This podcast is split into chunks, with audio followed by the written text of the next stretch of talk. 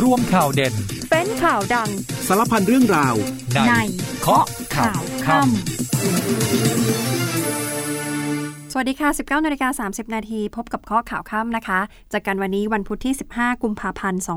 2566 ค่ะ วันนี้ติดตามข่าวสารกับดิฉันอัมพิกาชวนปรีชา เราจะกันเป็นประจำทุ่มครึ่งถึง 2 ทุ่มโดยประมาณผ่านทางสถานีวิทยุในเครือกองทพบกนะคะ อีกหนึ่งช่องทางผ่านทางเพจ Facebook เคาะข่าวค่ำ พิมพ์ภาษาไทยติดกันนะคะ เข้ามากดไลค์กดแชร์ คอมเมนต์ ทักทายกันได้เลยค่ะอออีกหนึ่งช่องทางถ้าจบรายการแล้วรับชมย้อนหลังได้ผ่านทางพอดแคสต์ News เคาะข่าวค่ำนะคะ เป็นอีกหนึ่งช่องทางให้ได้ติดตามกันหลังจากที่จบรายการไปเรียบร้อยแล้ว วันนี้ต้องบอกว่าตั้งแต่ช่วงเช้าคนกรุงนี่ท้ายคำว่าน้ำตาคลอเบ้านี่ก็ไม่ผิดเลยนะคะ เพราะว่าอ่วมเลยค่ะกับฝนกับรถติดนี่ตั้งแต่เช้านะคะ เพราะว่า ฝนเนี่ยถล่มลงมาตั้งแต่เช้ารถติดแบบติดหนึบเลยนะคะหันไปทางไหนก็เจอแต่รถเต็มไปหมดเลย บางจุดมีปัญหาน้ำท่วมด้วยนะคะ ขณะที่หลายพื้นที่ก็เจอพายุ แล้วก็มีอุบัติเหตุเกิดขึ้นตามมา เพราะว่าพอฝนตกถนนลื่น ความเร็วก็ต้องระมัดระวังบางคันก็เบรกไม่ทันก็มีชนท้ายกันบ้างก็มีเยอะแยะเลยนะคะ หลายพื้นที่ที่มีรายงานอุบัติเหตุกันเข้ามา ซึ่งทางกรมอุตุนิยมวิทยาเขาก็เตือนกันมาแล้วนะคะ เรื่องของมวลอากาศเย็นระลอกใหม่ที่แผ่ลงมาปกคลุมบ้านเรา แล้วปะทะกับอากาศร้อนแบบพอดิบพอดี ส่งผลให้บ้านเราเนี่ยอากาศแปรปรวน และอาจจะมีลูกเห็บตกได้จนถึงวันที่ 17 กุมภาพันธ์นี้ แล้วก็หลายพื้นที่มีฝนฟ้าขนองด้วยนะคะ ส่วนเมื่อคืนนี้ใครที่ติดตามข่าว เรื่องของคุณเบนซ์เดมอนนะคะ มาตามนัดค่ะ ที่สุดแล้วเมื่อคืนนี้ที่สนามบินสุวรรณภูมิ3ามทุ่มครึ่ง มาจริงนะคะ เดินทางจากฮ่องกงกลับถึงไทยเรียบร้อย ทันทีที่ถึงประเทศไทย ถูกตำรวจเนี่ยรวบตัวทันทีนะคะ แล้วก็สอบปากคำยาวถึง 5 ชั่วโมง คุณเบนนี่ปฏิเสธทุกข้อกล่าวหานะคะ ล่าสุดก็มีการคุมตัวคุณเบนไปฝากขังศาลอาญารัชดา แล้วก็คัดค้านการประกันตัวด้วยนะคะ ส่วนเรื่องของอภิปรายไม่ไว้วางใจเอ่อโดยที่ไม่ลงมติวันแรกนะคะ อภิปรายไม่ลงมติวันแรกเนี่ยต้องจับตาดูว่าสภาจะล่มหรือเปล่าถ้าไม่ล่มตามกำหนดการคืออภิปรายกันยาวๆ กรอบเวลาคือเสร็จตีสองครึ่งวันนี้นะคะ ต้องติดตาม วันนี้มี เขาเรียกว่าภาพข่าวที่หลายคนอาจจะเห็นในโลกโซเชียลแล้ว โอ้โห ร้อนแรงแล้วก็ดุเดือดทีเดียวนะคะ ส่วนน้ำมันเมื่อวานนี้บอกแล้วว่าวันนี้ดีเซลลง 50 สตางค์ต่อลิตรใช่ไหมคะ แล้วก็วันนี้กบงเคาะอีกแล้วเออกบน. เคาะอีกแล้วนะคะว่าเดี๋ยว 22 กุมภาพันธ์ดีเซลลงอีกค่ะ ลงอีก 50 สตางค์ส่วนพรุ่งนี้ B7 Premium ดีเซล B7 นะคะ ลงก่อนเลย 60 สตางค์ต่อลิตร มีผลพรุ่งนี้วันที่ 16 กุมภาพันธ์ตี5ใครที่เติม B7 ก็รอเติมพรุ่งนี้นะคะ วันนี้อันไว้ก่อนพรุ่งนี้ลง แล้วก็เตือนกันนิดนึงเรื่องของฝุ่นค่ะ เพราะว่าล่าสุดมีรายงานว่า ชาวเชียงใหม่ตอนนี้แทบจะสำลักหมอกควันไปแล้วนะคะ เพราะว่ารายงานค่าฝุ่นรายชั่วโมงบางจุด พุ่งสูง 500 ไมโครกรัมต่อลูกบาศก์เมตร และทำให้เว็บไซต์เนี่ยมีการจัดอันดับว่า เชียงใหม่แทบจะเป็นเมืองที่มีมลพิษสูงที่สุดอันดับหนึ่งของโลก เมื่อวานเนี่ยที่มีการติดตามข่าวเนี่ยรายงานบอกอันดับ 4 ของโลก วันนี้ขยับขึ้นมาเป็นอันดับหนึ่งเพราะบางพื้นที่ตัวเลขพุ่งไปสูงถึง 500 ไมโครกรัมต่อลูกบาศก์เมตร เพราะฉะนั้นคุณผู้ฟังท่านไหนที่อยู่ในพื้นที่จังหวัดเชียงใหม่ มีญาติพี่น้องอยู่เชียงใหม่เตือนเลยนะคะ เรื่องของฝุ่นละออง สวมหน้ากากอนามัยตลอดเวลาตอนนี้ เรื่องของฝุ่น ฝุ่นพิษนี่อันตรายมากจริง ๆ นะคะ เดี๋ยวเราจะพักกันครู่เดียวช่วงหน้ากลับมาติดตามข่าวทั้งหมดนี้ค่ะ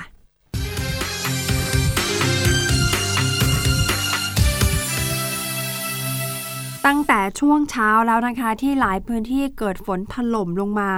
ทำเอาพี่น้องชาวกรุงเทพมหานครถึงกับบ่นอุบเลยนะคะ เพราะว่า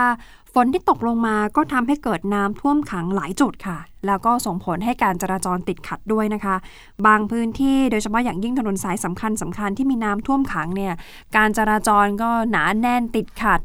หลายคนนี่เข้างานสายไปตามๆกันตั้งแต่ช่วงเช้านะคะ ซึ่งคุณชาชาติสิทธิพันธ์ตั้งแต่ช่วงเช้าแล้วค่ะ ทางผู้ว่ากทมก็ลงพื้นที่ติดตามสถานการณ์น้ำท่วมขังนะคะ แล้วก็ให้กำลังใจผู้ที่ปฏิบัติหน้าที่ ที่บริเวณถนนอุดมสุขเขตบางนา มีนางสาวโสระยา วัชนะ ซึ่งเป็นผู้อำนวยการเขตบางนาเนี่ยรายงานสถานการณ์ก่อนหน้านี้ทางกรมอุตุนิยมวิทยาเขาก็ออกประกาศเตือนไว้แล้วนะคะ ว่าช่วง 14 ถึง 17 กุมภาพันธ์ จะเกิดพายุ แล้วก็จะมีอุณหภูมิลดลงประมาณ 1-2 องศาเซลเซียส ซึ่งทางกทมเองจริง ๆ ก็มีการเตรียมความพร้อม มีการสั่งการให้ทุกเขต เตรียมความพร้อมรับมือเอาไว้แล้ว แต่ว่าเมื่อถึงเวลาจริง ๆ ก็เอาไม่อยู่นะคะ หลายจุดเนี่ยเกิดอุบัติเหตุจากฝนที่ตกพอฝนตกก็ถนนลื่น แล้วก็มีรายงานอุบัติเหตุทางรถยนต์เนี่ยค่อนข้างมากนะคะ ตั้งแต่ช่วงเช้า อย่างที่โคราชช่วงเช้าเมื่อที่ผ่านมานี่เกิดฝนตกหนัก มีอุบัติเหตุเป็นรถรับส่งนักเรียนนะคะ เป็นรถหกล้อ เกิดพลิกคว่ำบนถนนทางหลวงชนบท ห่างจากสามแยกสัญญาณไฟแดงบ้านกุดคล้าเนี่ยประมาณ 700 เมตร อยู่ใกล้กับอุทยานเขาใหญ่ งานนี้ก็ทำให้เด็กนักเรียนได้รับบาดเจ็บไปจำนวน 18 คนนะคะ แล้วน้องๆ ทั้งหมดที่ถูกนำตัวส่งโรงพยาบาลปักช่องนานา สาเหตุก็มาจากฝนตกนี่แหละค่ะ พอฝนตก แล้วไปเจอกับรถจักรยานยนต์เนี่ยขับมาเบียด ก็ทำให้รถรับส่งนักเรียนเนี่ยต้องเบรกกระทันหัน จนกระทั่งรถเนี่ยเกิดพลิกคว่ำก็กลายเป็นอุบัติเหตุตั้งแต่ช่วงเช้ามืดนะคะ เช่นเดียวกันกับที่วังน้ำเขียวค่ะ ซึ่งตรงนั้นเนี่ยมีพื้นที่จัดงาน งานเบญจมาศบาน ก็ปรากฏว่าเกิดพายุพัดถล่มพัดถล่มเนี่ยพูดว่า งานทั้งงานนี่หายไปในพริบตานะคะเต็นท์นี่ปลิวว่อนไปหมด ร้านค้าพังเละไปหมดเลยค่ะ งานนี้เจ้าหน้าที่เขาก็ต้องเร่งเข้าไปเคลียร์พื้นที่เพื่อที่จะได้กลับมาจัดงานต่อไปงานเนี่ยจะจัดจนถึงวันที่ 25 กุมภาพันธ์นี้นะคะ ซึ่งทางกรมอุตุนิยมวิทยาก็ออกมาเตือนว่าช่วงนี้ให้ระวังพายุฝนฟ้าขนองอาจจะมาซ้ำเติมได้อีก โดยเฉพาะอย่างยิ่งในพื้นที่ภาคอีสาน ก็ต้องเตือนกันไว้เรื่องของสภาพอากาศนะคะ ทีนี้พูดถึงสภาพอากาศเนี่ยจะไม่เตือนเรื่องของปัญหาฝุ่นควันในพื้นที่ภาคเหนือนี่เป็นไปไม่ได้ ภาคเหนือต้องใช้ว่าค่าฝุ่นนี้วิกฤตหนักอย่างต่อเนื่องนะคะ อุณหภาพอากาศเนี่ยอยู่ในเกณฑ์สีแดง 18 จุด สีส้ม 11 จุด เหลือเพียงแค่ 3 จุดเท่านั้นที่ค่า PM 2.5 ไม่เกินค่ามาตรฐาน จากทั้งหมด 32 สถานีที่ตรวจวัดใน 17 พื้นที่ทางภาคเหนือ สภาพท้องฟ้าเหนือตัวเมืองเชียงใหม่วันนี้ถ้าใครอยู่เชียงใหม่เนี่ยจะเห็นอย่างชัดเจนว่าเต็มไปด้วยฝุ่นค่ะ ฝุ่นควันสีขาวเนี่ยหนาทึบไปหมด มองไม่เห็นก้อนเมฆใด ๆ เลย รวมไปถึงยอดดอยสุเทพ ซึ่งคนเชียงใหม่เขาก็ใช้เป็นสัญลักษณ์คอยเอาไว้สังเกตปริมาณฝุ่นควันนะคะ ว่าถ้ามองเห็นยอดดอยแปลว่าอากาศยังพอไหวยังใช้ได้อยู่ แต่ถ้าไม่เห็นเลยนี่แย่ละหนักแล้วซึ่งเมื่อเช้าเนี่ยมองไม่เห็นยอดดอยสุเทพนะคะ โดยจากการรายงานการตรวจวัดคุณภาพอากาศของกรมควบคุมมลพิษ จากเว็บไซต์ airforthai.com ก็พบว่าในเขตตัวเมืองเชียงใหม่ 3 จุดที่เกินค่ามาตรฐานอยู่ในเกณฑ์สีส้ม คือช้างเผือก สุเทพแล้วก็สีภูมิ วัดค่า PM 2.5 ได้ 73 79 แล้วก็ 80 ไมโครกรัมต่อลูกบาศก์เมตรตามลำดับนะคะ ส่วนที่อำเภอแม่แจ่มแม่แจ่มนี่หนักค่ะ แม่แจ่มอยู่ในเกณฑ์สีแดง 146 ลูกบาศก์เมตร ส่วนที่วิกฤตหนักๆคืออำเภอฮอด 212 ลูกบาศก์เมตร แล้วตามมาด้วยเชียงดาว 257 อันนี้หนักมากหนักที่สุดในพื้นที่ภาคเหนือแล้วเพราะว่าที่เชียงดาวนี่เกิดปัญหาไฟไหม้ป่าลุกลามอย่างหนัก แล้วก็ต่อเนื่องมาหลายวันนะคะ ตอนนี้เจ้าหน้าที่ทุกภาคส่วนก็ต้องระดมกำลังกันทั้งทางภาคพื้นดิน แล้วก็ทางอากาศ มีอากาศยานเนี่ยบินเพื่อที่จะโปรยน้ำดับไฟในหลายอำเภออย่างต่อเนื่อง แล้ววันนี้เป็นวันแรกด้วยนะคะ ที่เชียงใหม่ประกาศห้ามเผาในที่โล่งอย่างเด็ดขาด จนถึงวันที่ 15 กุมภาพันธ์ตั้งแต่ 15 กุมภาพันธ์เนี่ยจนถึง 30 เมษายน ระยะเวลาเนี่ยประมาณ 90 วันนะคะ ซึ่งสถานการณ์ฝุ่นควันในพื้นที่11จังหวัดทางภาคเหนือต้องใช้คำว่าอยู่ในระดับวิกฤต เพราะว่าตามรายงานของกรมควบคุมมลพิษ 32 สถานีที่ตรวจวัด มีเพียงแค่ 3 จุดที่ไม่เกินค่ามาตรฐานอยู่ที่นครสวรรค์อยู่ที่พิจิตรแล้วก็อยู่ที่เพชรบูรณ์นอกนั้นนี่เกินหมดเลยนะคะ สีส้มสีแดงว่ากันไป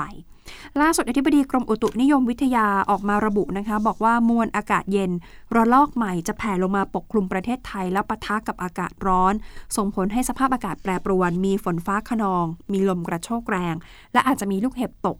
ถึงวันที่ 17 กุมภาพันธ์นี้ระมัดระวังด้วยนะคะ หลังจากนั้นลมหนาวจะแรงกลับขึ้นมาอีกครั้งหนึ่ง โดยพื้นที่ภาคตะวันออกเฉียงเหนือคือภาคอีสานเป็นพื้นที่แรกที่จะเจอ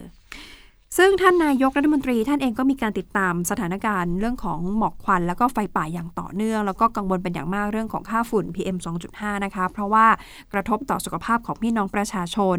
แล้วก็ด้วยสถานการณ์ไฟป่าในหลายพื้นที่ที่มีความรุนแรง รวมไปถึงปัญหาภาวะ ความแห้งแล้ง การลักลอบเข้าไป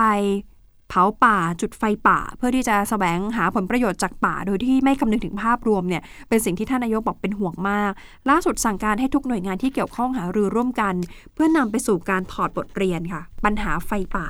ป้องกันการลุกลาม สร้างความเสียหายต่อทรัพยากรธรรมชาติ พื้นที่ทางการเกษตรบ้านเรือนของประชาชน แล้วก็ป้องกันไม่ให้เกิดฝุ่น PM 2.5 เพิ่มขึ้นในอากาศลดผลกระทบต่อสุขภาพของประชาชน โดยล่าสุดสั่งการให้ใช้ทุกมาตรการนะคะ ใช้ทุกมาตรการที่มีเพื่อลดจำนวนการเกิดไฟป่า แล้วขอความร่วมมือทุกพื้นที่ค่ะ งดการเผาทุกกรณี 89 วัน 1 กุมภาพันธ์ จนถึง 30 เมษายน หากฝ่าฝืนมีโทษ แล้วก็เน้นย้ำทุกหน่วยงานเร่งประชาสัมพันธ์เชิงรุกนะคะ สร้างความเข้าใจไม่พอต้องขอความร่วมมือจากประชาชนด้วยนะคะ นี่ก็เป็นอีกเรื่องที่ท่านนายกนี่เป็นห่วงเป็นกังวลแล้วก็กำชับมาก ส่วนอีกเรื่องหนึ่งเชื่อว่าหลายคนคงจะเริ่มเบาใจกันไประยะหนึ่งแล้วสำหรับโควิด -19 แต่ว่าล่าสุดเหมือนจะมีประเด็นกลับขึ้นมาอีกแล้วนะคะ เพราะว่าทางกรมวิทยาศาสตร์การแพทย์ออกมาประกาศว่าตรวจพบ สายพันธุ์ XBB.1.5 ในไทย 2 ราย เปิดเผยจากอธิบดีกรมวิทยาศาสตร์การแพทย์นะคะนายแพทย์สุภกิจสิริลักษณ์บอกว่าจากการเฝ้าระวัง ตรวจพบสายพันธุ์ XBB.1.5 2 รายในไทยค่ะ เป็นชาวไทย 1 ราย เป็นชาวต่างชาติ 1 ราย ปัจจุบันทั้งคู่นี่หายดีแล้วนะคะ แล้วก็ยังไม่พบผู้ติดเชื้อ เพิ่มเติมที่เป็นผู้ใกล้ชิดนะคะสายพันธุ์นี้เป็นเขาเรียกว่าลูกผสมของโอไมครอนสายพันธุ์ย่อย BA.2 สองสายพันธุ์ก็คือสายพันธุ์ BJ.1 และ BM.1.1.1 โดยจากรายงานสายพันธุ์ XBB.1.5 ทั่วโลก พบอยู่ 30,000 ราย ส่วนใหญ่อยู่ที่อเมริกานะคะกว่า 70 กว่าเปอร์เซ็นต์อยู่ที่อเมริกา แล้วเมื่อดูลักษณะทางพันธุกรรมกับอัตราการเติบโตของ XBB.1.5 สายพันธุ์นี้เพิ่มความสามารถในการยึดเกาะกับเซลล์ ส่งผลให้มีความได้เปรียบในการแพร่กระจาย แล้วยังสามารถหลบภูมิคุ้มกันได้ดีเหมือนสายพันธุ์ XBB.1 เลยค่ะ แต่ว่าปัจจุบันยังไม่มีข้อมูลบ่งชี้เรื่องของความรุนแรงว่าจะรุนแรงมากกว่าหากติดเชื้อนะคะล่าสุดพบว่าสายพันธุ์นี้ระบาดอย่างเร็วมากที่อเมริกา พบสัดส่วนเพิ่มขึ้นอย่างต่อเนื่องตั้งแต่ธันวาคมปีที่แล้ว ส่วนการที่จีนเปิดประเทศเมื่อดูจากข้อมูลนะคะ การเฝ้าระวังสายพันธุ์ต่างๆ ที่ระบาดในจีน ตั้งแต่ 1 ธันวาคมจนถึง 6 กุมภาพันธ์ ปรากฏว่ามีข้อมูลสายพันธุ์เชื้อก่อโรคโควิด สายพันธุ์ที่พบมากคือ BA.5.2.48 ตามมาด้วย BF.7.14 ซึ่งต้องพูดแบบนี้ค่ะว่าทั้งสองสายพันธุ์นี้ไม่ใช่สายพันธุ์ใหม่ แล้วก็ไม่ได้มีการแพร่กระจายอย่างรวดเร็ว หรือแพร่ได้เร็วกว่า ในสายพันธุ์ที่มีอยู่ในประเทศไทยดังนั้น ไม่ต้องกังวลนะคะสำหรับการเปิดประเทศของจีนไม่ต้องกังวล เดี๋ยวเราจะพักกันคู่เดียวแล้วช่วงหน้า พาคุณผู้ฟังไปติดตามคดีมาเก๊า888 ล่าสุดตำรวจเนี่ยบินไปสอบปากคำคุณดิวถึงไต้หวันเรียบร้อยแล้วนะคะ ส่วนคุณเบนเดมอนก็เดินทางกลับถึงไทยแล้วเมื่อคืนนี้3ามทุ่มครึ่งก่อนที่จะถูกรวบตัวส่งสารฝากขัง เดี๋ยวพักฟังภารกิจทหารกันก่อนแล้วช่วงหน้ากลับมาติดตามค่ะ กองทัพยังคงเข้มภารกิจปกป้องอธิปไตย และดูแลประชาชนอย่างต่อเนื่อง เริ่มกันที่กองกำลังสุรศักดิ์มนตรีทำการลาดตระเวนด้วยรถอเนกประสงค์ เพิ่มขีดความสามารถ คุมเข้มป้องกันสิ่งผิดกฎหมาย เพื่อป้องกันชายแดนไทยลาวพื้นที่จังหวัดเลยกองทัพภาคที่ 4 จัดเฮลิคอปเตอร์พร้อมทีมแพทย์พยาบาลนำส่งผู้ป่วยหลอดเลือดสมองตีบ จากโรงพยาบาลสุไหงโกลก ไปยังโรงพยาบาลสงขลานครินทร์อำเภอหาดใหญ่ ล่าสุดผู้ป่วยอาการปลอดภัย กองพลฐานมาที่ 2 รักษาพระองค์นำรถน้ำออกแจกจ่ายให้กับผู้ประสบภัยแล้ง พื้นที่บ้านผูบ้างไฟตำบลหนองปลาไหลอำเภอเมือง จังหวัดสระบุรี จิตอาสามณฑลฐานบกที่ 27 ลงพื้นที่ช่วยรื้อถอนซากปรักหักพัง และขนย้ายสิ่งของให้กับประชาชนที่ถูกไฟไหม้ ในพื้นที่บ้านโพสว่างตำบลราชธานีอำเภอทวัดบุรี จังหวัดร้อยเอ็ดเพื่อปรับพื้นที่และเตรียมซ่อมแซมบ้านต่อไป กองพลที่หนึ่งรักษาพระองค์จัดกำลังพลจิตอาสาดำเนินโครงการเราทำความดีด้วยหัวใจ ตัดผมฟรีแก่ผู้ป่วยติดเตียง และผู้ที่สูงอายุที่ไม่สามารถเดินทางได้ณบ้านหนองแขมอำเภอเมือง จังหวัดลบบุรีหน่วยเฉพาะกิจกรมทหารพรานที่ 48 ส่งกำลังพลเข้าพูดคุยให้กำลังใจ พร้อมให้คำปรึกษาและตรวจสุขภาพเบื้องต้น พร้อมกับมอบยาสามัญประจำบ้านแก่ประชาชน ในพื้นที่ตำบลมะรือโบออก อำเภอเจาะไอร้องจังหวัดนราธิวาสและปิดท้ายกันที่กองพลฐานราบที่ 3 เข้าทำการปรับปรุงซ่อมแซมบ้านประชาชน เพื่อเสริมสร้างขวัญกำลังใจ และบ้านโพสีสมพรตำบลอุทัยสวรรค์อำเภอนากลางจังหวัดหนองบัวลำพู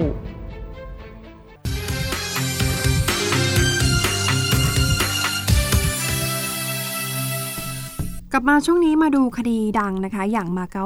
888 คดีนี้ถือว่ามีความคืบหน้าพอสมควรหลังจากที่ตำรวจตำรวจไซเบอร์นะคะ บินไปสอบปากคำคุณดิวริสราเนี่ยถึงไต้หวัน ซึ่งคุณดิวก็บอกว่าเดี๋ยวเตรียมจะบินกลับไทยช่วงประมาณกลางเดือนมีนาคมนี้นะคะ เพื่อที่จะแจ้งความกับคุณเบนเดมอน ในคดีทำร้ายร่างกายด้วย ซึ่งตอนนี้ทางตำรวจเองบอกว่าเตรียมที่จะขอหมายจับเพิ่มพี่น้องสี่บอแล้วนะคะ โดยรองผู้บัญชาการตำรวจสืบสวน สอบสวนอาชญากรรมทางเทคโนโลยีหรือรองผบชสอทค่ะพลตำรวจตรีวิวัฒน์คำชำนาญเปิดเผยหลังจากที่บินไปสอบปากคำคุณดิวอริสรานะคะ นางสาวอริสราทองบริสุทธิ์ในฐานะผู้ให้ถ้อยคำหลังจากที่คุณดิวเป็นผู้ที่เปิดเผยเรื่องเว็บไซต์พนันออนไลน์มาเก๊า888 ก็บินไปถึงที่ไต้หวัน ถึงเมื่อวันที่ 14 กุมภาพันธ์ก็คือถึงเมื่อวานนี้นะคะ ช่วงวันวาเลนไทน์แล้วก็สอบปากคำเรียบร้อย บอกว่าคุณดิวเนี่ยให้การเป็นประโยชน์มากในทางการสืบสวน สอดคล้องกับแนวทางการสืบสวนที่ตำรวจมีอยู่แล้วบางส่วน คุณดิวบอกว่ารู้ถึงการทำเว็บพนันออนไลน์ ของคุณเบนเดมอนหรือว่านายชัยวัฒน์ขจรบุญถาวรในช่วงที่คบหากันค่ะช่วงนั้น คุณดิวบอกว่าเบนเนี่ยทำธุรกิจมานานกว่า 10 ปี เริ่มต้นจากธุรกิจเล็กๆ แล้วค่อยๆ ขยายตัวเป็นธุรกิจในครอบครัวพี่น้องสี่บ่อ จากนั้นเมื่อมีรายได้มากขึ้นก็ขยายค่ะ เปิดเป็นบริษัท เปิดเป็นสถานบันเทิงเพิ่มเติม คุณนิวบอกว่าเดี๋ยวกลางเดือนมีนาคมนี้เตรียมเดินทางกลับไทย แล้วก็จะไปแจ้งความกับพนักงานสอนอทองหล่อนะคะ พร้อมกับทนายความเรื่องที่ถูกคุณเบนเนี่ยทำร้ายร่างกายจนได้รับบาดเจ็บการให้ปากคำของคุณดิวถือว่า เป็นพลเมืองดี นี่คือสิ่งที่รองพบชสอทให้ข้อมูลนะคะ บอกว่าคุณดิวทำแบบนี้เป็นการให้ปากคำที่ถือว่าให้ข้อมูลกับตำรวจ นี่เป็นพลเมืองดีที่สิ่งที่พลเมืองดีควรจะต้องทำแล้วก็ยืนยันว่าตอนนี้ยังไม่พบข้อมูลที่เชื่อมโยงการกระทำผิดเกี่ยวกับนายเบนซ์แต่อย่างใด คือหมายถึงว่าเรื่องราวที่คุณเบนซ์ทำผิดเนี่ยไม่มีส่วนไหนที่เชื่อมโยงมาถึงคุณดิวนะคะ โดยเมื่อช่วงบ่ายที่ผ่านมามีการประชุมร่วมกับชุดสืบสวน เพื่อพี่ พิจารณาขยายผลถึงบุคคลอื่นที่เกี่ยวข้องต่อไป แล้วก็เตรียมที่จะพิจารณาถึงเอกสารหลักฐานต่างๆ ด้วยนะคะว่า มันมีความเชื่อมโยงอะไรพอที่จะสามารถไปขอสารเพื่อออกหมายจับบุคคลใดเพิ่มเติมได้อีกบ้าง โดยเฉพาะอย่างยิ่งก็คือกลุ่มพี่น้องบอสี่บอเนี่ยนะคะ ว่าขยายผลเชื่อมโยงไปถึงใครจากคุณเบนซึ่งเป็นพี่ใหญ่สุดขณะที่การสอบปากคำเนี่ยผู้กองไบรท์นะคะ ร้อยตำรวจเอกคุณากรขจรบุญถาวร ก็คือน้องคนเล็กสุดของบ้านสีบอเนี่ยที่ผ่านมาผู้กองใบนี่ก็ปฏิเสธหมดนะคะ แต่ว่าหลังจากนี้ถ้าทางตำรวจพบว่ามีส่วนเกี่ยวข้อง ก็ต้องดำเนินคดีต่อไป เช่นเดียวกับนายบิ๊กและนายบอส ที่ตอนนี้ยังอยู่ที่ต่างประเทศ ส่วนนายเบนพี่ชายคนโตนี่ถูกจับแล้วนะคะ ซึ่งคุณเบนก็ยังให้การปฏิเสธ แต่ตำรวจบอกเชื่อมั่นค่ะ เชื่อมั่นในพยานหลักฐานที่มีว่าจะสามารถดำเนินคดีกับผู้ต้องหาได้สำหรับคดีนี้นะคะ ผู้ต้องหาเนี่ยตำรวจออกอขอสารออกหมายจับผู้ที่เกี่ยวข้องได้แล้ว 55 คน ซึ่งตำรวจจับผู้ต้องหาหลักๆ ได้แล้ว 8 คน ส่วนกลุ่มบัญชีม้าจับได้แล้วบางส่วน ส่วนกรณีที่มีกระแสข่าวว่าตำรวจกองบัญชาการสอทคือมีตำรวจไซเบอร์ค่ะ เข้าไปเกี่ยวข้อง กับการเรียกรับผลประโยชน์กับเว็บพนันออนไลน์ เรื่องนี้พลตำรวจโทวรวัตรยอมรับนะคะ บอกมีแต่มีเพียงเล็กน้อย แต่ก็ต้องพิสูจน์ให้เห็นว่า เรามีการปราบปรามเว็บไซต์พนัน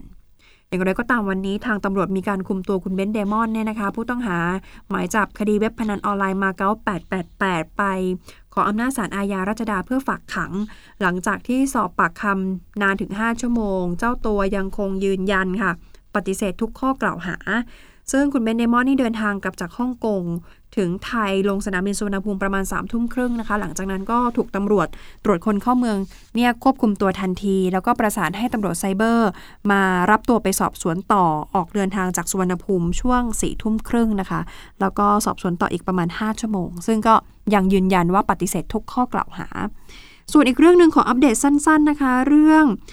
นายจ้างร้านขายทุเรียนที่จังหวัดระยองที่ก่อเหตุข่มขืนลูกจ้างสาว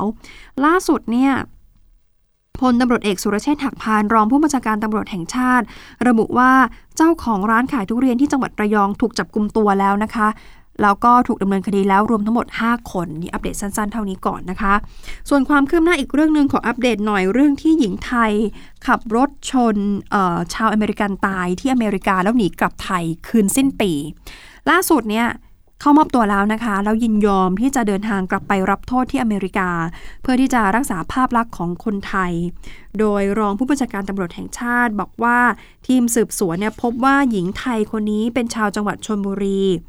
หนีคดีมาจากอเมริกาหลบไปพักที่ชนบุรีคือที่บ้านเกิดก่อน แล้วหลังจากนั้น เดินทางต่อไปที่สวนพึ่งที่ราชบุรีเพื่อเตรียม จะหลบหนีไปยังประเทศเพื่อนบ้าน แต่ว่าพอดีถูกตำรวจค่ะ ชุดจับกลุ่มเชิญตัวมาสอบสวนก่อนวันนี้ เบื้องต้นเธอยินยอมที่จะกลับไปรับโทษที่อเมริกานะคะ แล้วก็บอกว่ารู้สึกผิดอยากจะรับผิดชอบในสิ่งที่ทำลงไป แล้วก็อยากจะรักษาภาพลักษณ์ของคนไทยด้วยนะคะ อัปเดตสั้น ๆสำหรับคนที่หญิง คนนี้ขับรถชนเนี่ยเป็นชายอายุ 22 ปีเท่านั้นเองนะคะ ชนเมื่อวันที่ 31 ธันวาคม คือคืนสิ้นปีเลย แล้วเธอก็หนีกลับไทยมาเมื่อวันที่ 5 มกราคม ส่วนข่าวนี้ใครที่ได้ยินแล้วก็คงตกใจไม่น้อยนะคะสำหรับหนึ่งใน 13 หมูป่าถ้ำหลวงขุนน้ำนางนอนที่ล่าสุดออกมา แจ้งข่าวนะคะว่าน้องดอม น้องดอมดวงเพชรพรมเทพหนึ่งใน 13 หมูป่าเนี่ยประสบอุบัติเหตุเสียชีวิตที่ประเทศอังกฤษนะคะ แล้วก็ทางเพจซิโก้ฟาวเดชันออกมาแจ้งข่าวนี้ โดยน้องเนี่ยได้ทุนมูลนิธิซิโก้ไปเรียนต่อที่อังกฤษ แล้วก็ข้อมูลเนี่ยถูกเปิดเผยโดยพระสงฆ์รูปหนึ่งที่เชียงราย หลังจากที่โยมยายของน้องดอมเนี่ยมีบ้านอยู่ใกล้กับวัดมาแจ้งข่าวเบื้องต้นทราบว่าเป็นอุบัติเหตุนะคะ บอกว่าน้องดอมเนี่ยหกล้ม แล้วก็ต้องเข้ารักษาตัวที่โรงพยาบาล แล้วหลังจากนั้นก็ก็เสียชีวิตนะคะ ซึ่งล่าสุดทางมูลนิธิซิโก้ได้ออกมา แสดงความเสียใจ แล้วก็บอกว่าขอร่วมไว้อาลัยต่อการจากไปของน้องดอมดวงเพชรพรมเทพ นักเรียนทุนมูลนิธิซิโก้นะคะ ส่วนอีกข่าวเศร้าหนึ่งเป็นของวงการพระเอกหมอลำค่ะ น้องนิวมุกดา พระเอกหมอลำคำผุนร่วมมิตร ที่เกิดอุบัติเหตุรถยนต์ชนกันแล้วก็เสียชีวิต ทางเพจนิวมุกดาฮักดีเรคคอร์ดออกมาโพสต์ภาพของพระเอกหมอลำนะคะนิวมุกดา พร้อมกับระบุข้อความบอกว่า ในนามแอดมินเพจนิวมุกดาขอแจ้งข่าว ตอนนี้พระเอกนิวมุกดาได้จากพวกเราไปแล้วนะครับ Hashtag พระเอกประสบอุบัติเหตุทางรถ Hashtag RIP นิวมุกดา จากข้อมูลที่ทราบคือนิวมุกดานี่ประสบอุบัติเหตุรถชนเมื่อตอน 10นาฬิกา20 นาทีบนถนน เส้นทางบึงโขงหลงเซกา ที่บริเวณบ้านนนจำปาทองที่บึงการนะคะ แล้วก็มีแฟนเพลงเนี่ยเข้าไปไว้อาลัยเป็นจำนวนมากนะคะ ที่เพจนิวมุกดาฮักดีเรคคอร์ดส่วนเรื่องของอภิปรายทั่วไปแบบไม่ลงมติมาตรา 152 ในศึกซักฟอก ยุทธการกระชากหน้ากากคนดี นี่เป็นชื่อยุทธการเขานะคะ บอกล็อกเป้าพลเอกประยุทธ์เป็นวันแรก หลายฝ่ายก็ได้จับตาเลยค่ะ โดยช่วงบ่ายที่ผ่านมาปรากฏว่าคุณพิธาลิมเจริญรัตหัวหน้าพักก้าวไกลเนี่ยมีการหยิบยกข้อมูลนะคะ คุณพิธาเนี่ยเอาข้อมูลมาจากสถาบันนานาชาติที่ออกมาพูดถึงการสะท้อนขีดความสามารถของบ้านเราที่บอกว่าแหมดูเหมือนจะถดถอยลงในทุก ๆ ด้าน สวนทางกับการทุจริตคอร์รัปชันที่ตัวเลขเนี่ยสูงขึ้น เห็นได้ชัดจากกรณีที่ตำรวจรีดไถนักท่องเที่ยว ปัญหาสวย ปัญหาพนันออนไลน์ คุณพิธาบอกแบบนี้ส่งผลให้ประเทศสูญเสียโอกาสสูญเสียงบประมาณกว่า 28 ล้านล้านบาทตลอด 10 ปีที่ผ่านมา ซึ่งการแก้ปัญหาทั้งหมดอยู่ที่การเมืองค่ะ คุณพิธาบอกว่าการเมืองเป็นกระดุมเม็ดแรก ต้องทำกระดุมเม็ดแรกให้เป็นประชาธิปไตย ประชาชนจะเป็นผู้ตัดสินในการเลือกตั้งที่ใกล้จะถึงนี้ ขณะที่พันตำรวจเอกทวีสอดส่องนะคะสสบัญชีรายชื่อ แล้วก็เลขาธิการพรรคประชาชาติออกมาอภิปรายเรื่องของการแก้ไขสัญญาโครงการทางด่วน ขั้นที่ 2A นะคะโดยให้ขยายอายุสัญญาสัมปทานออกไปอีก 15 ปี 8 เดือน ให้กับบริษัททางด่วน และรถไฟฟ้ากรุงเทพจำกัดหรือเบมนะคะ BEM เมื่อวันที่ 8 กุมภาพันธ์ปี 63 โดยบอกว่าแทนที่ประชาชนจะได้จ่ายค่าทางด่วนในราคาที่ถูกลง หากครบสัญญา กลายเป็นว่าอีกไม่กี่ปีนะคะค่าทางด่วนเนี่ยจะถูกปรับเพิ่มขึ้นคือจะแพงขึ้นอีก และทำให้เอกชนกลายเป็นเสือนอนกิน ส่วนอีกคนหนึ่งที่ก็เรียกเสียงฮือฮาไม่แพ้กันก็คือพี่เต้นะคะ นายมงคลกิจสุขสินธารานนท์สสบัญชีรายชื่อ แล้วก็เป็นหัวหน้าพักไทยศรีวิไลออกมาอภิปราย ประเด็นเรื่องของการทุจริตคอร์รัปชันนะคะ ด้วยการซื้อสอสอ รือที่พี่เต้เรียกว่าปล้นสอสอจากพักอื่น บอกว่าขอให้ประชาชนเป็นคนตัดสินที่คูหาเลือกตั้งเลยค่ะ ก่อนที่พี่เต้จะประกาศว่า 17 กุมภาพันธ์นี้ จะคืนอำนาจอธิปไตยให้กับประชาชน เพื่อที่จะได้พิจารณาใหม่ ว่าพักไทยศรีวิไลจะยังมีประโยชน์ต่อประชาชน มีประโยชน์ต่อประเทศชาติหรือไม่ ก่อนที่จะก้มกราบที่พื้นสภาเลยนะคะ ก้มลงไปกราบเลย แล้วก็จบการอภิปราย โดยพี่เต้บอกว่าเดี๋ยววันที่ 17 กุมภาพันธ์นี้เลิกงามยามดี9โมง9นาทีจะยื่นใบลาออกจากการเป็นสสต่อประธานสภาด้วยนะคะ ซึ่งภาพรวมฝ่ายค้านที่สลับการอภิปราย เรื่องของการบริหารงานที่ล้มเหลวของรัฐบาล ก็เน้นไปที่นโยบายเร่งด่วน 12 ประการที่รัฐบาลเคยประกาศว่าจะดำเนินการให้ได้ ก็ดำเนินการไม่ได้อย่างเป็นรูปธรรมนะคะ ก็จะเน้นไปที่เรื่องนี้ ซึ่งช่วงเย็นที่ผ่านมาพลเอกประยุทธ์ก็ขึ้นชี้แจงด้วยนะคะ หลังจากที่มีการพูดพาดพิง อ้างอิงถึงหลานชายของพลเอกประยุทธ์นะคะ แล้วก็มีการพูดถึงนโยบายที่พักเพื่อไทยนำเสนอ บอกว่าเดี๋ยวไว้เพื่อไทยเป็นรัฐบาล ก็ก็เก็บไว้ทำละกันก่อนที่จะย้ำว่าถ้าได้เป็นนะย้ำไว้แบบนี้นะคะ เอาละค่ะหมดเวลาของรายการข้อข่าวข้ามแล้วนะคะ ขอบพระคุณสำหรับการติดตามรับฟังวันนี้ลาไปก่อนค่ะ สวัสดีค่ะ กข่าวทั้งวันให้คุณรู้ข่าวไม่ตกประเด็น ช่วงเคาะข่าวค่ำกับพิธีกรคนข่าว พบกันทุกวันจันทร์ถึงวันอาทิตย์ไม่ควรพลาด เพราะคุณจะไม่ตกข่าวที่คิดแล้วเคาะ ทุกวันส่งตรงถึงคุณ ตั้งแต่เวลา 19นาฬิกา30 นาทีถึง 20นาฬิกาโดยประมาณ ทางสถานีวิทยุในเครือกองทัพบบก